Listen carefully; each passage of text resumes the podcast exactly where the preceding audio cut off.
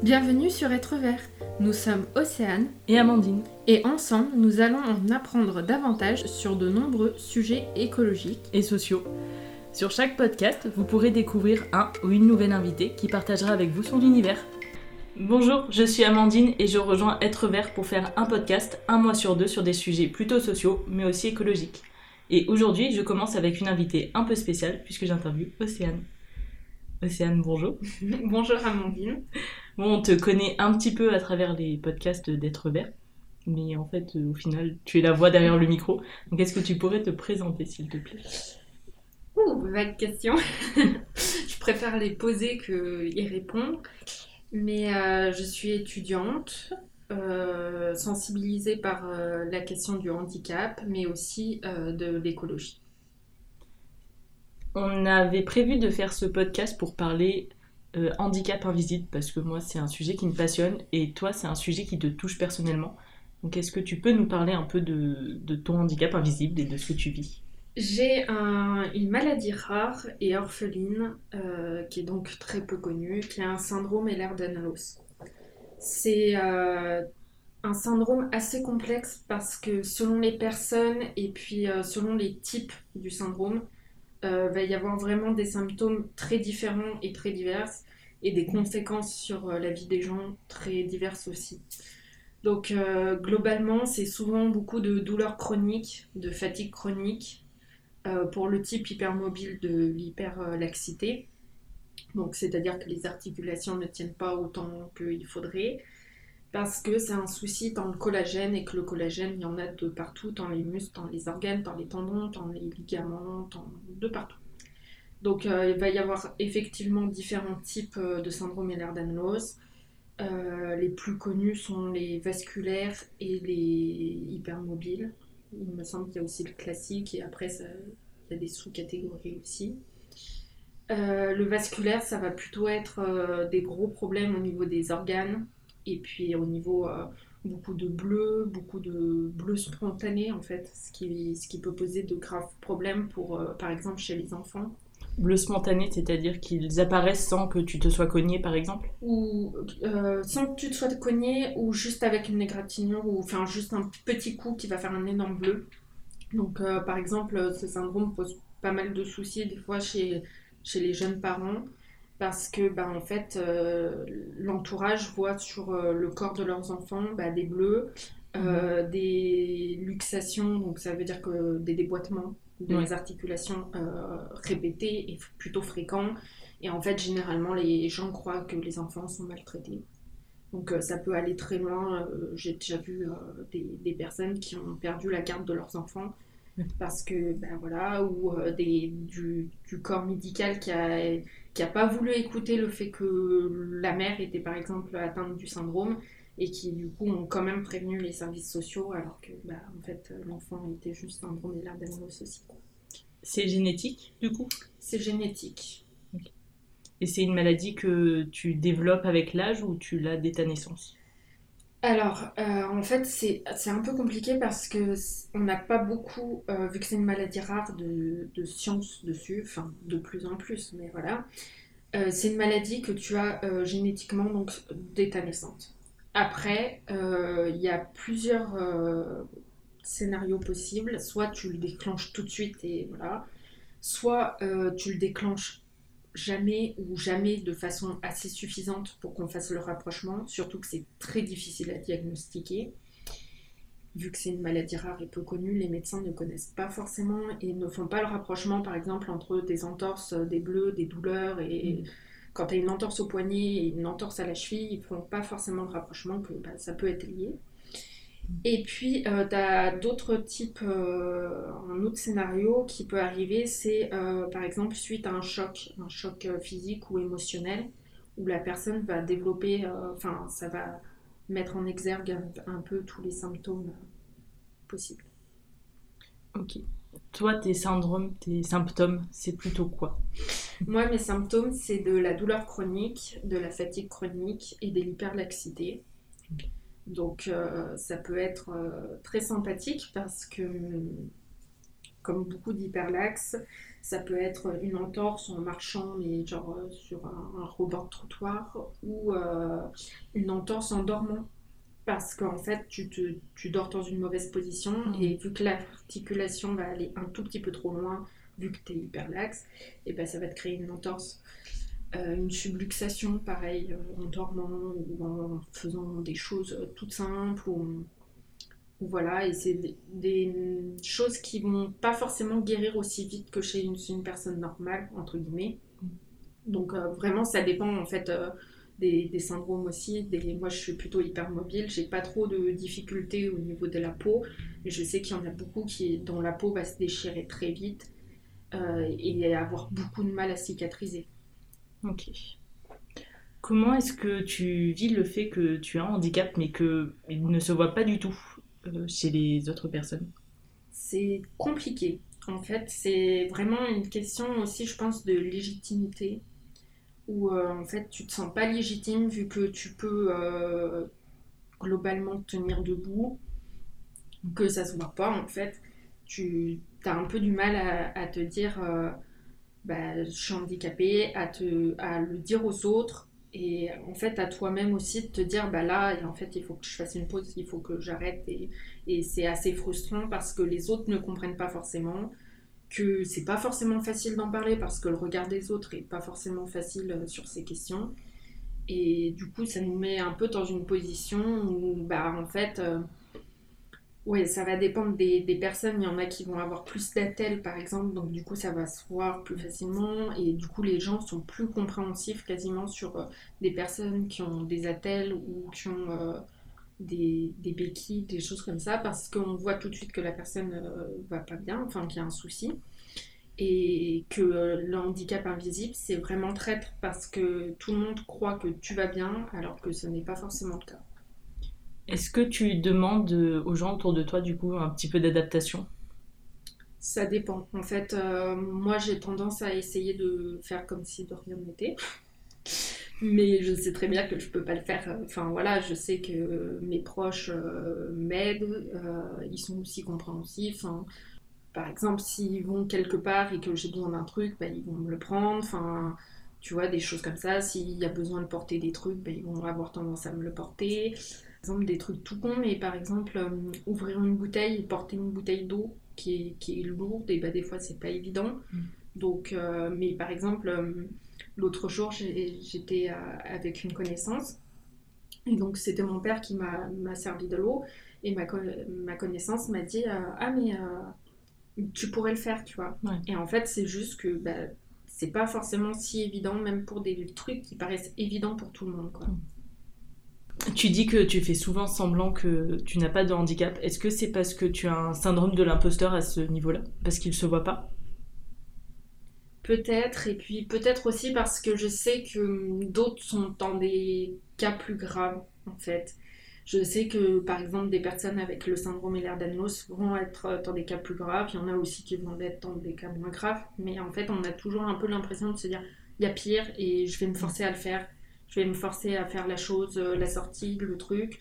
Et puis après, on verra. C'est un peu, c'est un peu traître parce que, en fait, t'as à la fois envie que les autres sachent que bah, tu peux pas tout faire, et à la fois envie de qu'on te considère pour une fois comme quelqu'un de normal en fait, et que, et que tu puisses vivre une vie normale. Euh, Au quotidien, concrètement, qu'est-ce que tu mets en place? Comment tu le gères? Euh, moi personnellement, je le gère avec euh, des médicaments, des traitements euh, un peu des attelles ou des choses comme ça pour quand il y a une douleur particulière. Ce qui est très utilisé aussi, pas forcément accepté par tous les, toutes les personnes, mais utilisé, c'est les vêtements compressifs. Ok. C'est des vêtements qui vont bah, compresser euh, les articulations et la peau, qui vont avoir un certain maintien pour que justement limiter un peu euh, l'hyperlaxité, les choses comme ça. Donc euh, je sais que certaines personnes ne supportent pas du tout la sensation parce que c'est un peu particulier, mais d'autres, comme moi, il n'y a pas de souci avec ça et ça peut être utile en cas de douleur ou de choses comme ça. Après, ce que je mets en quotidien pour adapter ma vie, bah, par exemple, je vais moins utiliser les transports en commun ou les choses comme ça parce que c'est compliqué. Euh, soit il faut marcher jusqu'à l'arrêt, mais c'est pas forcément ça le problème, c'est plutôt les secousses, euh, les gens qui poussent, les choses comme ça, ça peut être très compliqué. Pour les longs trajets, bah, éviter le train, les choses comme ça, pour les mêmes raisons. Bah, en fait, euh, ça limite le quotidien, mais on s'y habitue. En fait, Là où, par exemple, pas mal de personnes vont faire des sorties ou des choses comme ça, bah, toi, tu sais que tu vas pas les faire parce que tu peux pas les faire ou, euh, ou euh, tu vas le payer, le contre-coup sera trop, trop fort. Et du coup, euh, mais tu t'y habitues, quoi. C'est quelque chose que tu mets en place dans ton quotidien, dans le sens où tu limites tes actions, mais tu t'y habitues. C'est un peu la théorie des, des cuillères. Je ne connais pas du tout la théorie des cuillères. Je serais ravie de l'entendre. la théorie des cuillères, c'est qu'en gros, euh, les personnes valides ont un nombre de cuillères assez important, de petites cuillères assez importantes, et que les personnes euh, invalides ont un nombre de cuillères assez limité. Donc ça peut être par exemple 10 cuillères par jour.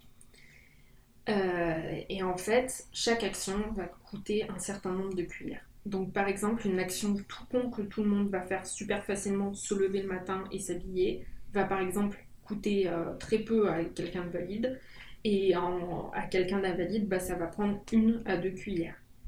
Sauf que vu que tu n'en as que 10 dans la journée, bah, en fait, il faut que tu choisisses tes actions. Et en fait, tu choisis un peu tes combats. Quoi.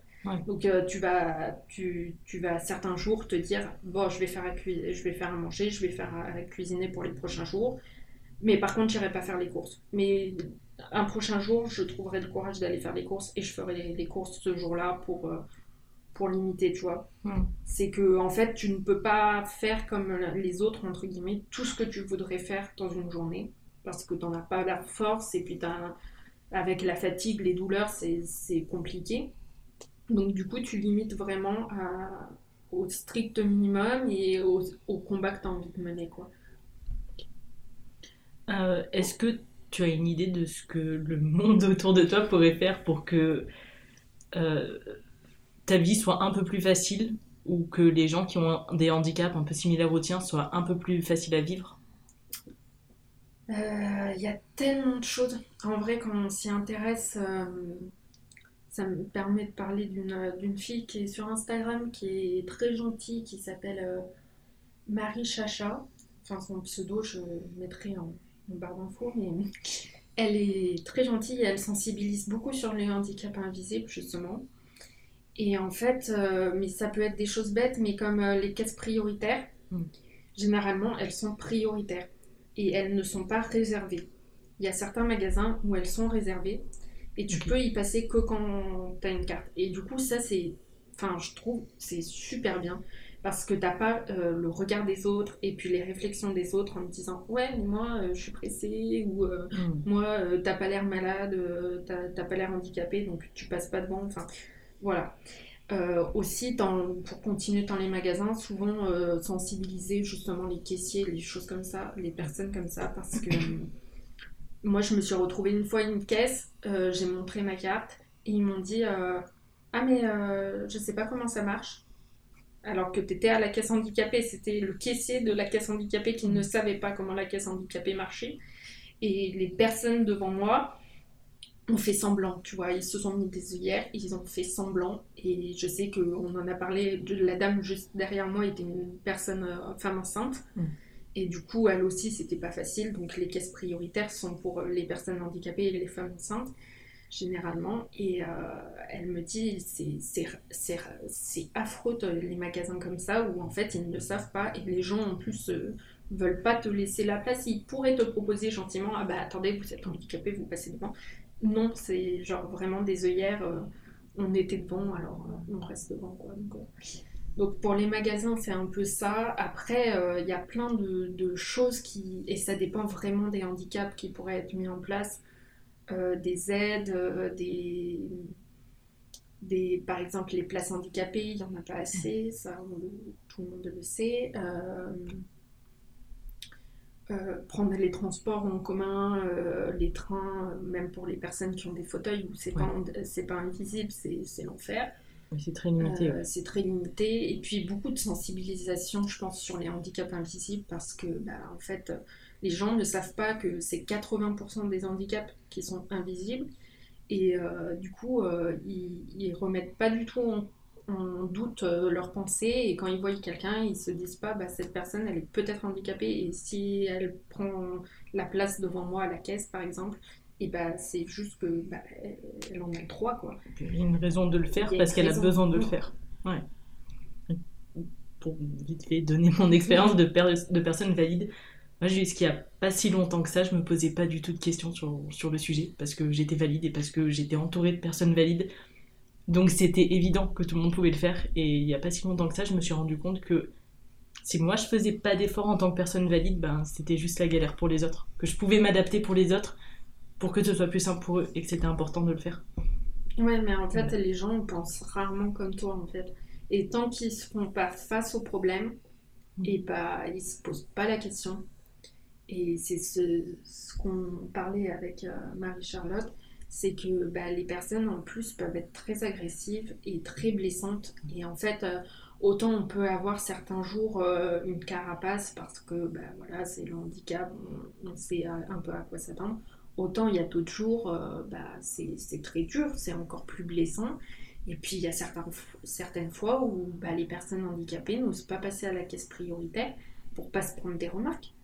Surtout euh, quand c'est invisible, surtout quand tu es jeune et que l'adage veut que ça soit jeune et en bonne santé. Quoi. Donc, euh, c'est difficile parce que c'est déjà difficile d'accepter ton handicap et de faire avec dans la vie. Et en plus de ça, il faut que tu te battes auprès des autres pour que ce soit reconnu. C'est oui, oui, c'est pas évident. C'est, c'est, il faut te battre pour, euh, pour, euh, pour, pour l'accepter. Et puis après, pour faire face au monde qui est pas forcément adapté et au regard des gens qui est pas forcément bienveillant. Et du coup, c'est effectivement pas du tout facile. Est-ce que tu essayes d'en parler un peu autour de toi? Ça dépend vraiment des personnes. Je vais pas avoir tendance, par exemple, sur les réseaux ou les choses comme ça, en parler. Ou euh, je vais euh, repartager des publications ou des gens qui en parlent, justement. Je pense aussi dans le, dans le mode un peu euh, syndrome de l'imposteur. Enfin, genre, moi, enfin, je me sens pas forcément légitime de dire parce que bah, finalement je tiens encore debout globalement la plupart du temps. Donc voilà. Donc tu te dis bah je suis pas tant légitime que ça. Après, c'est vrai que euh, certaines personnes qui, vont être un peu plus proches de moi, je vais leur dire pour qu'elles ne soient pas étonnées que bah, genre, je ne vais pas forcément pouvoir tout le temps marcher et je ne vais pas pouvoir forcément tout le temps faire des balades énormes et pouvoir euh, faire euh, tout ce que, tout ce que je peux faire et pourquoi il y a des attelles qui apparaissent certains jours qui disparaissent d'autres jours, enfin ce genre de, choses. Bon, on sait un petit peu, euh, on connaît un petit peu ton rapport à l'écologie étant donné que tu as un podcast qui lui est dédié. Mais est-ce que tu veux bien nous parler un petit peu de d'où ça t'est venu et pourquoi est-ce que tu l'entretiens encore aujourd'hui, cet amour de l'écologie? Ben, J'ai été sensibilisée euh, très jeune à, l'environnement par mes parents. Euh, la protection, ne pas marcher dans l'herbe, ne pas les écraser, faire attention aux fleurs, enfin les, animaux, les choses comme ça. Donc euh, ça m'a toujours euh, très intéressée. Après, euh, moi je me suis tournée vers des études plutôt dans l'environnement aussi. Mais justement, le, handicap m'a freinée parce que bah, tout ce qui était terrain qui pouvait me tenter ne m'était pas possible parce que bah, justement vu que c'est aléatoire euh, tu peux pas prendre un job où tu es censé marcher si bah, il y a des fois où tu peux pas donc euh, du coup euh, ça a été un peu compliqué. Mais dans mes études dans mon parcours scolaire je me suis tournée aussi vers l'environnement. On a un petit peu parlé tout à l'heure du fait que les transports en commun c'était compliqué. Est-ce que tu as d'autres exemples dans lesquels ton handicap te restreint euh, dans tes actions écologiques? Euh, bah, principalement le transport, ce qui est d'autant plus frustrant parce que bah, justement quand on est sensibilisé à l'écologie, on est un peu en mode euh, je voudrais faire plus mais je ne peux pas et en fait c'est très frustrant. Il y a aussi les déchets, aussi étonnant soit-il, parce que les médicaments, ça représente quand même pas mal de déchets, de, de poids, de, de, plaquettes, de choses comme ça. Donc c'est assez frustrant des fois de, de voir la, pile, la pile de déchets que, que ça représente tous les mois. Quoi. Bah, par exemple, les actions sur le terrain, c'est plus compliqué. Euh, les fois où on aimerait se sensibiliser en, bah, juste en se baladant dans la nature, en découvrant certaines choses, bah, des fois c'est pas tout le temps possible. Bah, c'est principalement ça, je crois, le transport et, les déchets, c'est assez frustrant. Je pense euh, c'est pas nécessaire dans, une, dans la vie d'une personne engagée, mais par exemple les manifestations, c'est vrai que j'imagine que pour mm. toi ça doit pas être faisable. c'est vrai que c'est. Ouais, c'est risqué dans le sens où bah, si on le pousse et tout, euh, tu vas pas forcément l'encaisser autant que d'autres, et puis euh, ça veut dire euh, piétiner beaucoup, et ça c'est assez compliqué. Au contraire, je suis pas sûre que tu aies une réponse à ça, mais au contraire, est-ce que tu as des exemples d'innovation écologique justement qui toi te facilitent la vie? Innovation écologique qui facilite la vie? Une bonne question. Euh, là, ça me vient pas en tête comme ça. En fait, le souci, c'est que avec le handicap, c'est souvent euh, tout ce qui entoure le monde médical est en fait souvent euh, loin du, zéro déchet, très clairement. C'est souvent plein de déchets. Et du coup, c'est plutôt l'inverse. Enfin, tout est dans le monde euh, médical, c'est tu as un peu l'impression que c'est aussi de la consommation. Dans le sens où bah, les attelles, tu dois les renouveler régulièrement. Les vêtements compressifs, c'est tous les six mois. Euh, donc euh, même là, quand tu, au bout de six mois, tu changes les vêtements compressifs, bah, en gros, ils partent à la poubelle. Ok.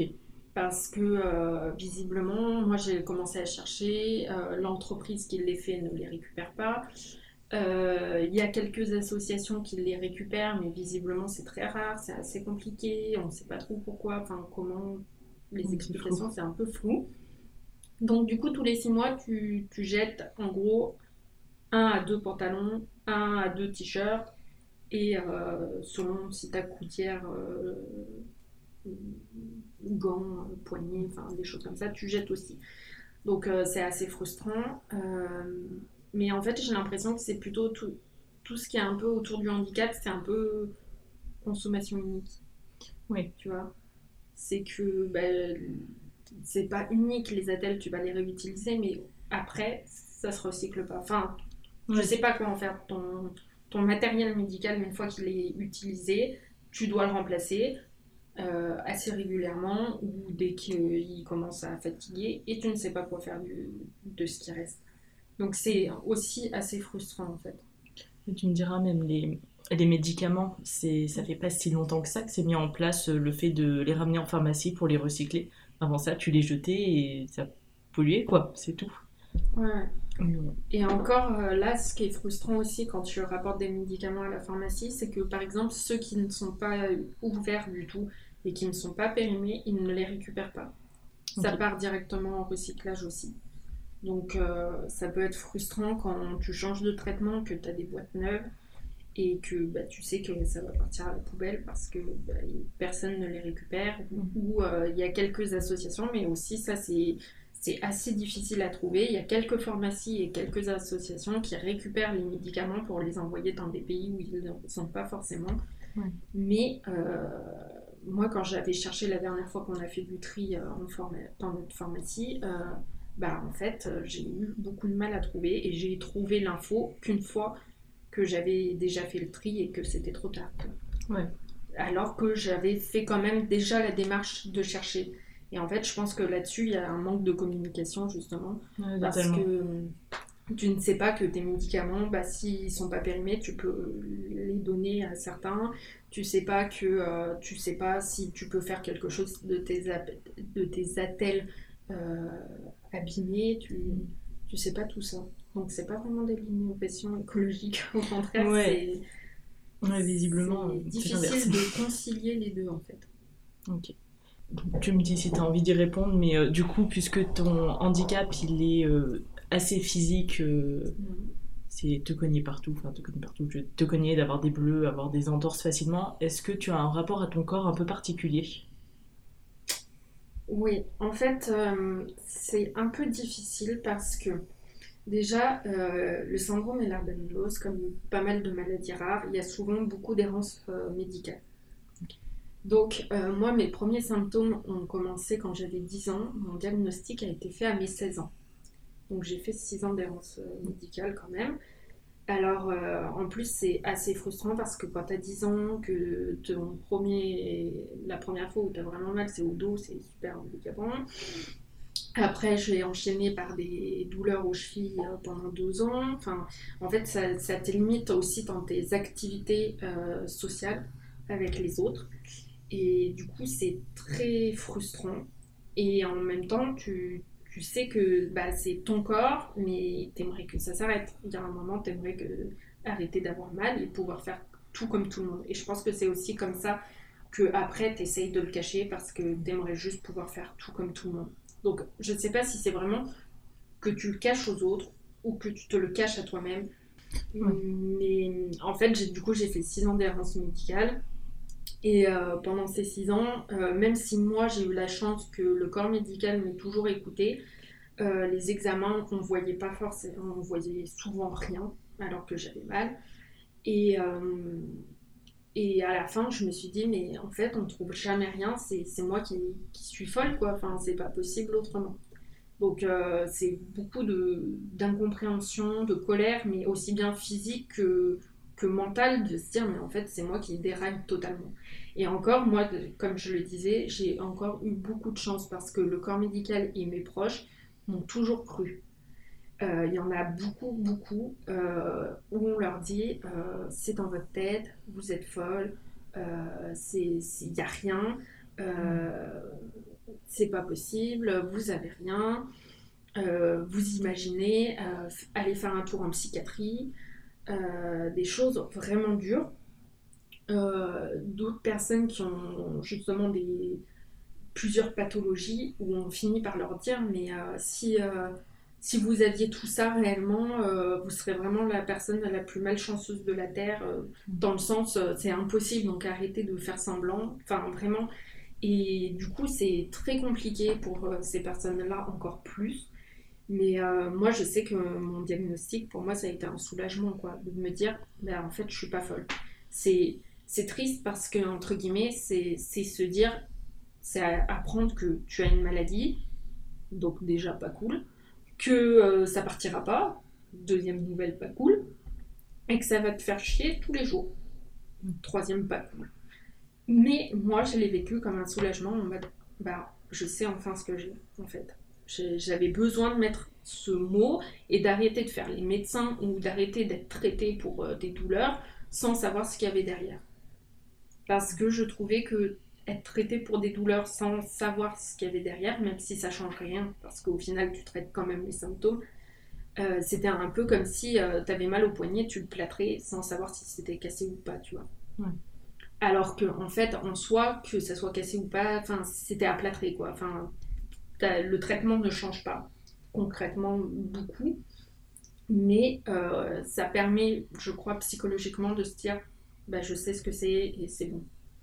Et après, bah, du coup, le rapport au corps, c'est un peu compliqué parce que bah, à la fois, tu, c'est ton corps et t'es, es coincé avec, et c'est ton corps qui te fait souffrir, et d'un autre côté, bah, t'as pas le choix, donc euh, il vaut mieux l'accepter. Enfin, et encore, et je trouve que c'est un, travail de tous les jours parce que euh, c'est pas genre. Euh, enfin, je pense que certaines personnes y arrivent, mais c'est pas tu l'apprends, tu l'acceptes et c'est facile tout le reste du temps. C'est tu l'apprends, tu essayes de l'accepter, de cohabiter avec euh, ton corps, ta maladie, qui est déjà un rapport au corps qui est un peu compliqué, surtout quand.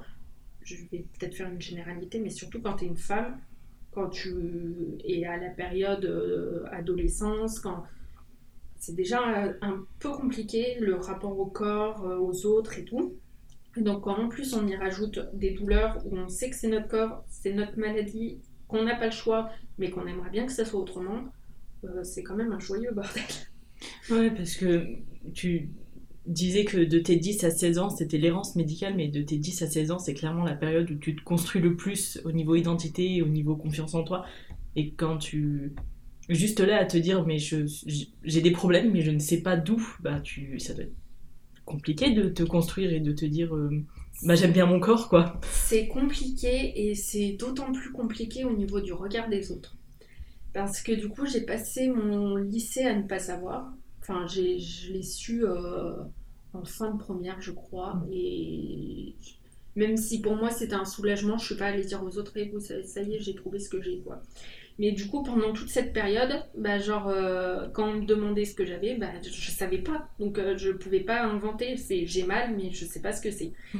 Et en fait, c'est aussi compliqué parce que bah, tu as non seulement des personnes qui, du coup, vont pas comprendre que tu puisses pas faire comme eux, et puis d'autres qui vont avoir euh, la gentillesse et la, surtout la grosse maladresse de dire euh, Ah, mais toi, tu as de la chance, tu fais pas sport. Ou des choses comme ça. Et tu es là, tu fais Mais mon Dieu, moi, je préférerais dix mille fois faire mm. sport et ne pas avoir mal, quoi. Et je pense que c'est là-dessus que le handicap invisible est vraiment dur c'est que souvent, on te dit ah mais t'as de la chance, tu peux passer à la caisse priorité, euh, ou tu peux te garer à tel endroit, ou ou euh, pas mal dans les parcs d'attractions. Euh, moi, j'y vais pas, mais souvent, euh, ah ben, j'aimerais bien être accompagnée d'une personne handicapée, comme ça je passe pas. Enfin, je paye pas, ou je passe prioritaire, machin et tout. Et mais t'es là, t'as envie de dire, mais franchement, moi je préférerais faire la queue, quoi. Enfin. Je ne m'amuse pas, en fait. c'est pas un kiff.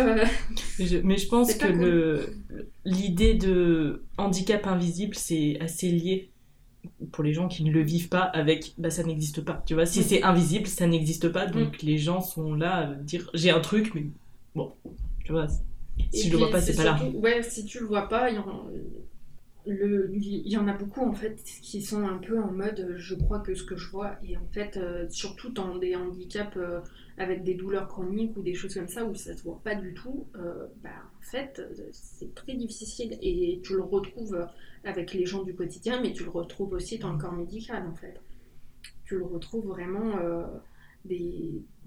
Moi, je, du coup, je parle avec pas mal de personnes euh, qui sont atteintes de ce, d'handicap, mais euh, dans là, ils subissent vraiment des violences médicales parce que ben, ils sont incompris, qu'ils sont pas écoutés et que il y a encore un peu ce truc de je suis médecin, je sais, et j'écoute pas en fait alors que en fait euh, il y en a aussi des médecins très très bienveillants qui qui écoutent et qui se disent ah bah tiens avec ces informations qu'est-ce que je fais? Mais en fait euh, ça dépend vraiment des personnes et des cas mais il y en a ils se retrouvent avec des violences médicales mais un truc euh, qui les mettent quasiment réellement en danger quoi. Et c'est de l'incompréhension les gens ne, ne, savent pas et sont pas assez sensibilisés à mon avis. Et si tu as le malheur un peu, euh, tu sais, c'est un peu comme les personnes euh, qui sont en surpoids ou en obésité et qui en parlent sur les réseaux. Ils se prennent pas mal de fois la remarque euh, comme quoi ils, font la promotion de l'obésité. Et en fait, le handicap, c'est pareil. Si tu as le malheur d'en parler sur Internet, tu as un peu le truc, ouais, mais tu, tu fais que mentir, ou tu, tu, fais les. Enfin, en gros, c'est juste pour euh, attirer de la pitié, des choses comme ça. Alors que en fait, c'est juste accepter. C'est juste une façon aussi de s'accepter. Et comme les personnes en obésité, c'est pas faire la promotion de l'obésité. C'est elles savent très bien ce que ça engendre sur leur santé. Elles savent très bien que c'est compliqué de vivre comme ça. Que pour elles, c'est handicapant aussi au, quotidien. Ça peut dans, leur vision elle-même de leur corps aussi. Mais c'est juste accepter et et il faut arrêter euh, pour les comptes de sensibilisation, que ce soit sur le handicap ou d'autres thématiques comme ça, d'aller euh, mettre des messages de haine réellement, euh, alors que en fait, juste on se pose, on se renseigne un peu sur le sujet et on peut comprendre que finalement. C'est juste des gens qui ont envie de parler de leur quotidien. Ouais. Mm. Trop cool. Donc on parlait de contes. Est-ce que tu as des vidéos, des contes, des livres des conseils à nous donner? Euh, Sur le handicap ou sur l'environnement? Les deux. choisis ce que tu as envie, si tu veux. Oui. Euh, bah, comme je disais, euh, Marie Chacha pour, euh, pour le handicap. Euh, je sais pas si il y a encore des vidéos qui sont faites parce que ça fait un moment que je n'ai pas regardé sur. Il y avait une chaîne YouTube qui s'appelle Vivre avec, qui parlait euh, du handicap, du syndrome Ehlers-Danlos. Donc il y a pas mal de vidéos au tout début de la chaîne où elle parlait justement euh, du syndrome Ehlers-Danlos, ce qui pour moi par exemple m'a bien aidé parce que en fait euh, moi je me suis un peu battue pour être diagnostiquée parce que en fait j'ai vu un spécialiste qui en une demi-heure m'a dit non mais c'est pas ça. Alors que en fait il m'a dit un peu euh, sa dernière question ça a été mais euh, il y a quelqu'un de votre famille qui l'a? Mais vu que c'est une maladie rare et qui se remarque pas forcément bah non tu le sais pas enfin, tu, tu découvres et genre euh, ah bah s'il y a personne euh, ah bah c'est pas ça Ok. donc, euh, et du coup, après, tu te dis, bah, il est quand même censé être plutôt spécialiste sur cette maladie. Il t'a dit non, tu fais quoi? Est-ce que tu continues? Mm. Est-ce que tu arrêtes et tu, tu cherches autre chose? Moi, il m'a clairement dit, euh, bah, ça partira comme c'est venu. Ouais. Et t'es là, tu fais, putain, j'avais 15 ans, quoi. tu dis ça à quelqu'un de 15 ans qui, qui souffre, qui, est- qui prend des médicaments tous les jours pour euh, atténuer un peu la douleur, et tu lui dis, ça partira comme c'est venu. C'est super violent. Et moi, c'est par exemple le conte de Vivre avec qui m'a beaucoup aidé parce que je me suis dit, mais attends, tout ce qu'elle décrit, ça, ça correspond à ma maladie, c'est, ça correspond à ce que je vis. Donc, euh, il y a un moment, il, il faut, il faut que je sache, quoi. Euh, Qu'est-ce qu'il y avait d'autre comme euh, euh, sur le handicap?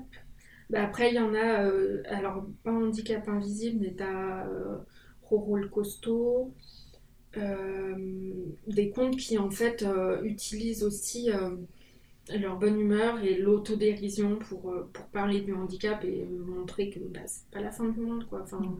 c'est, il faut juste être sensibilisé et il y a des choses du quotidien qui sont compliquées, il y a des choses que les valides peuvent faire pour nous faciliter la vie, mais c'est pas non plus la fin du monde. Ouais. Euh, après, sur l'environnement, bah, je regarde beaucoup les émissions de Sur le front euh, d'Hugo Clément. Euh, notre podcast, Essentiellement. essentiellement. hein. Euh, non, bah après, tout- toutes les personnes que j'ai interviewées sont super intéressantes euh, à découvrir. C'est vraiment des thématiques qui peuvent être super intéressantes. Euh, après, bien sûr, je pourrais mettre, on pourra mettre ensemble en, en lien les, si des idées me reviennent, le Mm. compte. Qui parle du, en fait, le handicap invisible, c'est super dur parce que justement, c'est invisible et c'est pas montré dans, dans les films, dans les, dans les séries, dans les choses comme ça. C'est très peu montré. Parce que j'allais dire, un film avec un handicap, à part intouchable, quoi. Enfin, Ouais. c'est... J'en ai pas en tête comme ça. On s'y allait, mais éventuellement euh, handicap euh, mental, tu vois. Oui. D'avoir une maladie mentale, c'est aussi Et invisible. encore, c'est souvent très hum, caricatural. Ouais. Ouais, voire même diabolisé. C'est des gens Ouais. fous dans- avec des camisoles. Mm. Et euh, la difficulté aussi avec euh, mon type de maladie, c'est que au même sein, euh, je, je suis pas mal de groupes de personnes qui on parle entre nous. Et en fait, bah, les personnes ne vont pas avoir du tout le même ressenti, le même, le même façon de le vivre, euh, les mêmes symptômes, ça peut être totalement différent. Enfin, il y a quelqu'un, moi je me fais pas trop de bleu par exemple, et ma peau ne, ne fait pas de blessures trop trop facilement. Mais il y en a d'autres avec la même maladie, ils vont faire des trucs enfin, incroyables. Et vraiment, c'est. Je comprends que ce type de maladie soit pas rendu trop visible dans les émissions parce que c'est tellement complexe que c'est forcément caricatural pour euh, une partie de, de ceux qui le vivent. Et en même temps, je me dis que c'est le seul moyen de les rendre un peu plus connus et, et de- d'en parler, quoi. Mm. Je sais qu'il y a aussi une application, je crois, d'entraide où tu peux parler. Je crois que ça s'appelle Sun App. Ils ont fait il me semble, un podcast aussi.